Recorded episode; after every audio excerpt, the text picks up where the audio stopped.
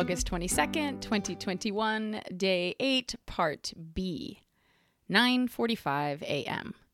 I'm reading in bed this morning with a mug of chai tea, which always just feels so indulgent and just so innocently good.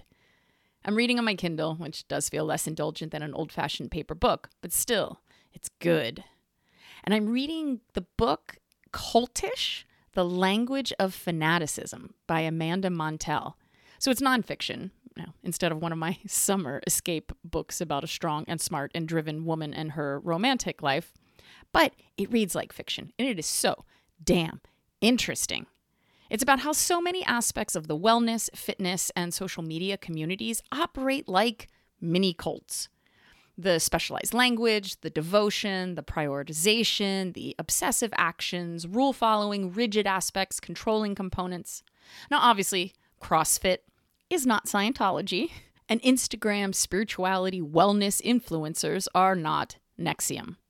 But the languaging used has some striking similarities, and how that language, rule following, and sense of belonging gets in the way of critical thinking and actual health and happiness. The one thing that really struck me, because it's something that drives me nuts with some of the women I know in woo woo Southern California, but I didn't have a name for the concept, is this thing called thought terminating cliches. These are automatic phrases people say in specific circumstances, like, everything happens for a reason, or it's meant to be, which is in the same vein as the religious versions of God has his reasons, or God has his reasons and it's not our place to question him, or the Lord works in mysterious ways. Other ones include it's all good, or how about when you post to Facebook that your father has died and someone responds, he's in a better place now? And you know what I think about that? Go fuck yourself, you sanctimonious prick. A response like that makes the person posting feel better and feel good about themselves. It's incredibly selfish and self centered. And except for the uber religious people on the receiving end, for most people, it's telling them that they shouldn't be sad because that's selfish. I love the term thought terminating cliche because it's exactly what they do. You're trying to have a deep and meaningful conversation with someone about a difficult and complex topic, and they tell you, You're overthinking this, or You analyze things too much. What they effectively do in that moment is halt all conversation because they feel confused or overwhelmed or more likely emotionally uncomfortable in some way. And instead of being present and responsible with that, they throw out a thought terminating cliche and shut you down. And they trivialize and undermine the thoughts and emotions that you're having. And you might notice I'm pretty fired up about this example because I have experienced this recently. And I told the other person that they are trivializing what mattered to me and it was rude. But I am thrilled now to have this language as an explanation tool. Here's a few more to think about. What doesn't kill you makes you stronger. And so it goes. Try to look on the bright side. It is what it is. It's common sense. It's always darkest before the dawn. And as my mom used to say, it will all be better by the time you're married, which is particularly funny because I'm 48 and I've chosen never to get married so far. So, uh, yeah, that's funny. 12:39 p.m.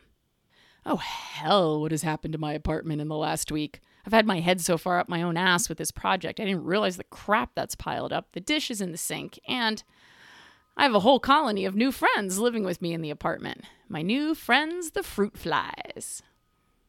1:43 p.m. I'm on the phone with my parents and trying to explain my week. I think at first my mom thought I was out having a week full of sex with strangers and then writing on it. I reassured her that I didn't actually do anything per se, but went out a lot more and met strangers and played with my energy. They are in their mid to late 70s and have lived in Pennsylvania their whole lives. So I'm struggling how to translate what I've been doing in terms that will make sense. My dad asks if I'm writing a how to date guide, which is a totally logical question based on what I've described, but still not accurate, as you know. I did tell them, though, that if I ever publish this in any form, that they should not read it or listen to it. And they were both fine with that. And since I'm mentioning my parents again, I want to once again give them a shout out, even though they're not listening to this, of praise and appreciation. Their level of support and caring and unconditional love in the midst of my unconventional and taboo field has always been a source of emotional and mental stability for me. They've even been guests on my video series and podcasts, and I share stories about them in my public speaking. I know I'm incredibly lucky. 3:25 p.m. I just meditated for about 15 minutes.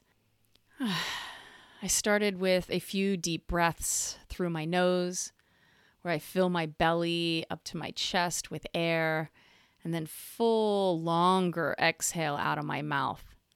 And then I settled into a comfortable pattern of breathing just through my nose. Then I conducted an abdominal body scan, meaning that I spent a couple of minutes visually, in, in, my mind's eye, moving my focus around inside my abdomen area and genitals, and then visually a scan on the surface areas. Again, all in my mind's eye.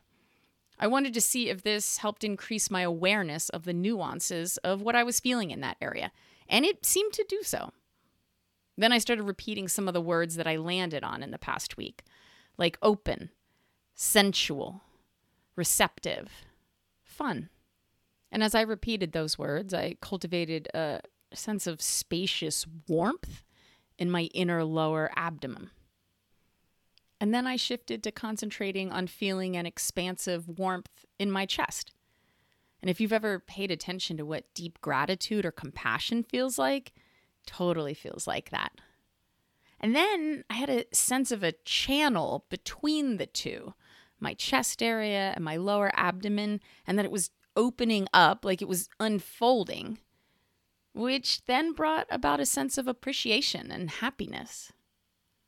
And to conclude the self guided meditation, I placed my left hand over my heart area and cradled the bottom of my belly with my right hand. I continued to feel what seemed like an open connection between the two and a warmth towards myself. And the meditation led me to another point of reflection. this piece of slowing down. My brain moves so fast around these topics, and my emotional awareness too. But slowing all of this down is what that sensual piece feels like, dropping back into my body and this continual balancing of kindness and compassion towards men and kindness and compassion towards myself. This is an ongoing struggle and an ongoing pulling back of the layers of awareness and undoing socialization as a woman in our society to continually recalibrate that balance in a way that feels in integrity with who I want to be as a woman, as a sexual being, as a lover, as a professional and as one who engages in everyday intimacy. 4:05 p.m. I finally made it back to the beach where this all started 1 week ago. Seems appropriate to the return to the beach where this idea started. It's sort of overcast, but still beautiful here. I'm settled down on a sarong type blanket, different than the one that was ripped almost in half a week earlier. And I'm listening to an audible book on how to be a better storyteller. And also, finally, checking out the ebook by Betty Martin about her Wheel of Consent.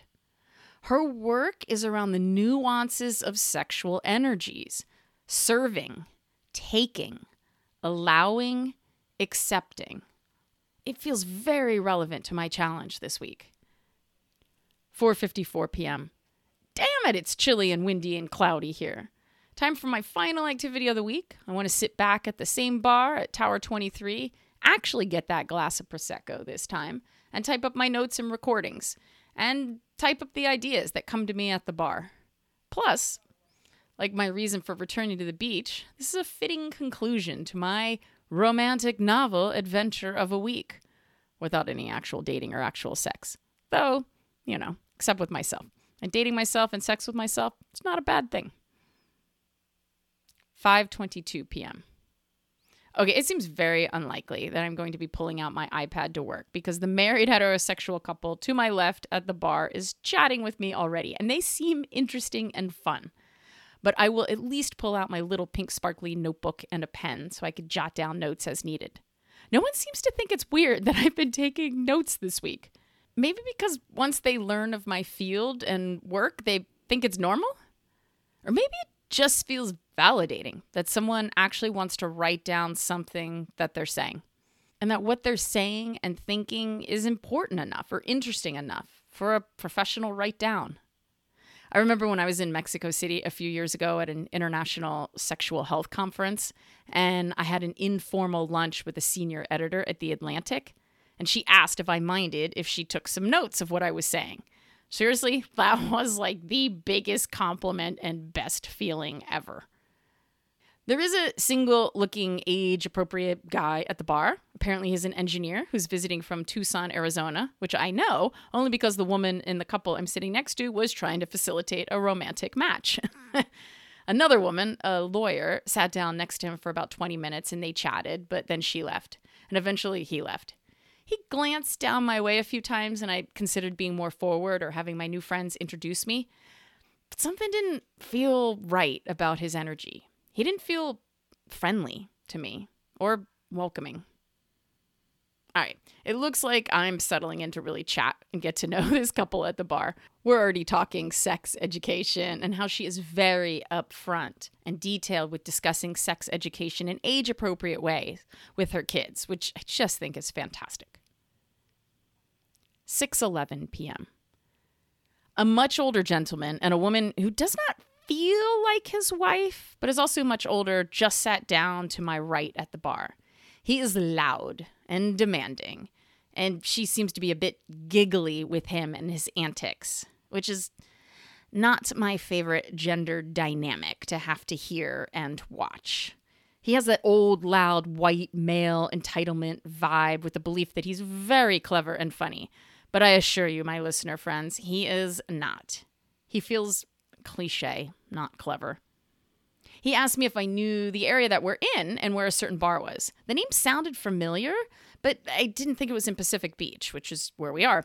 So I grabbed my phone and I looked it up and I said, Oh, it's in Ocean Beach, which unfortunately was not walking distance from where we were. And then I went back to chatting with my new friends to my left. A little while later, I hear the dude talking loudly again, this time to the bartender, as he gestures towards me. She doesn't even know where the other bar is, and she lives here. I asked for help, and she didn't know how to tell me how to get there. I turned to him and cocked my head to the side, and then said, Yeah, well, it's called fucking Google, buddy. Look it up yourself. And then there's a pause and quiet. And I wonder if my choice of ways to handle this douche canoe crossed the definitive line of decorum. And then he erupts in laughter. And the woman bursts out laughing. And even the bartender is trying to contain his laughter. And then the douche canoe buys me and my new friends a round of drinks. 6:45 p.m. Old school douchey dude turns and asks us what we all do work-wise. So the other woman and I briefly tell him, and he totally dismisses both of us as if he's not really listening. And then he only wants to hear from the man about what he does for work. And I gotta say, to this dude's credit, he totally fucks with the douche canoe for doing that. He goes on to tell him that his job is teaching teenage girls all about tampons why to use them, how to use them. He even pulls out a pen and starts making tampon drawings on a cocktail napkin. The older douchey dude cannot tell if he's kidding or not. And I keep nodding my head and saying, I know it's an odd field of work for a man to be in, but it's so important that he does this education. Ah, oh, it was fucking brilliant and ridiculously entertaining. The married couple and I exchanged numbers before I left to be able to keep in touch with each other through text. 8:36 p.m. I'm home. Ooh, ah, this past week has been a lot more alcohol than I'm used to and a lot more socializing with strangers for periods of time. But it's also been incredibly interesting and fun in the challenge of it. I spent more money than I usually do on food and drink, and I also had the kindness of strangers occasionally buying me food and drinks. And this was interesting. The wife I was talking to was vaccinated, but the husband was not. But I could not believe the values and perspectives that we had in common. I didn't ask the why of their decisions around vaccines because I'm trying on new ways of interacting this week. And I was pleasantly surprised by how interesting the conversation was and how well we could connect with each other. I don't know that I would have given it a chance if I wasn't doing things differently this week. 9:09 p.m. I'm going to write up my end of day reflections and questions and then I'm going to go masturbate. Seems like a fitting and pleasurable way to end this week of erotic energy, socializing, flirting, and deep personal vulnerability and reflection. And I want to see if I can intentionally merge the emotions and energy that I was playing with in meditation this afternoon into my masturbatory experience. My two vibrators have been patiently waiting on my bedside table all week for me to revisit and appreciate. And I definitely appreciate them. And, well, you know, Trevor Noah is also waiting for me.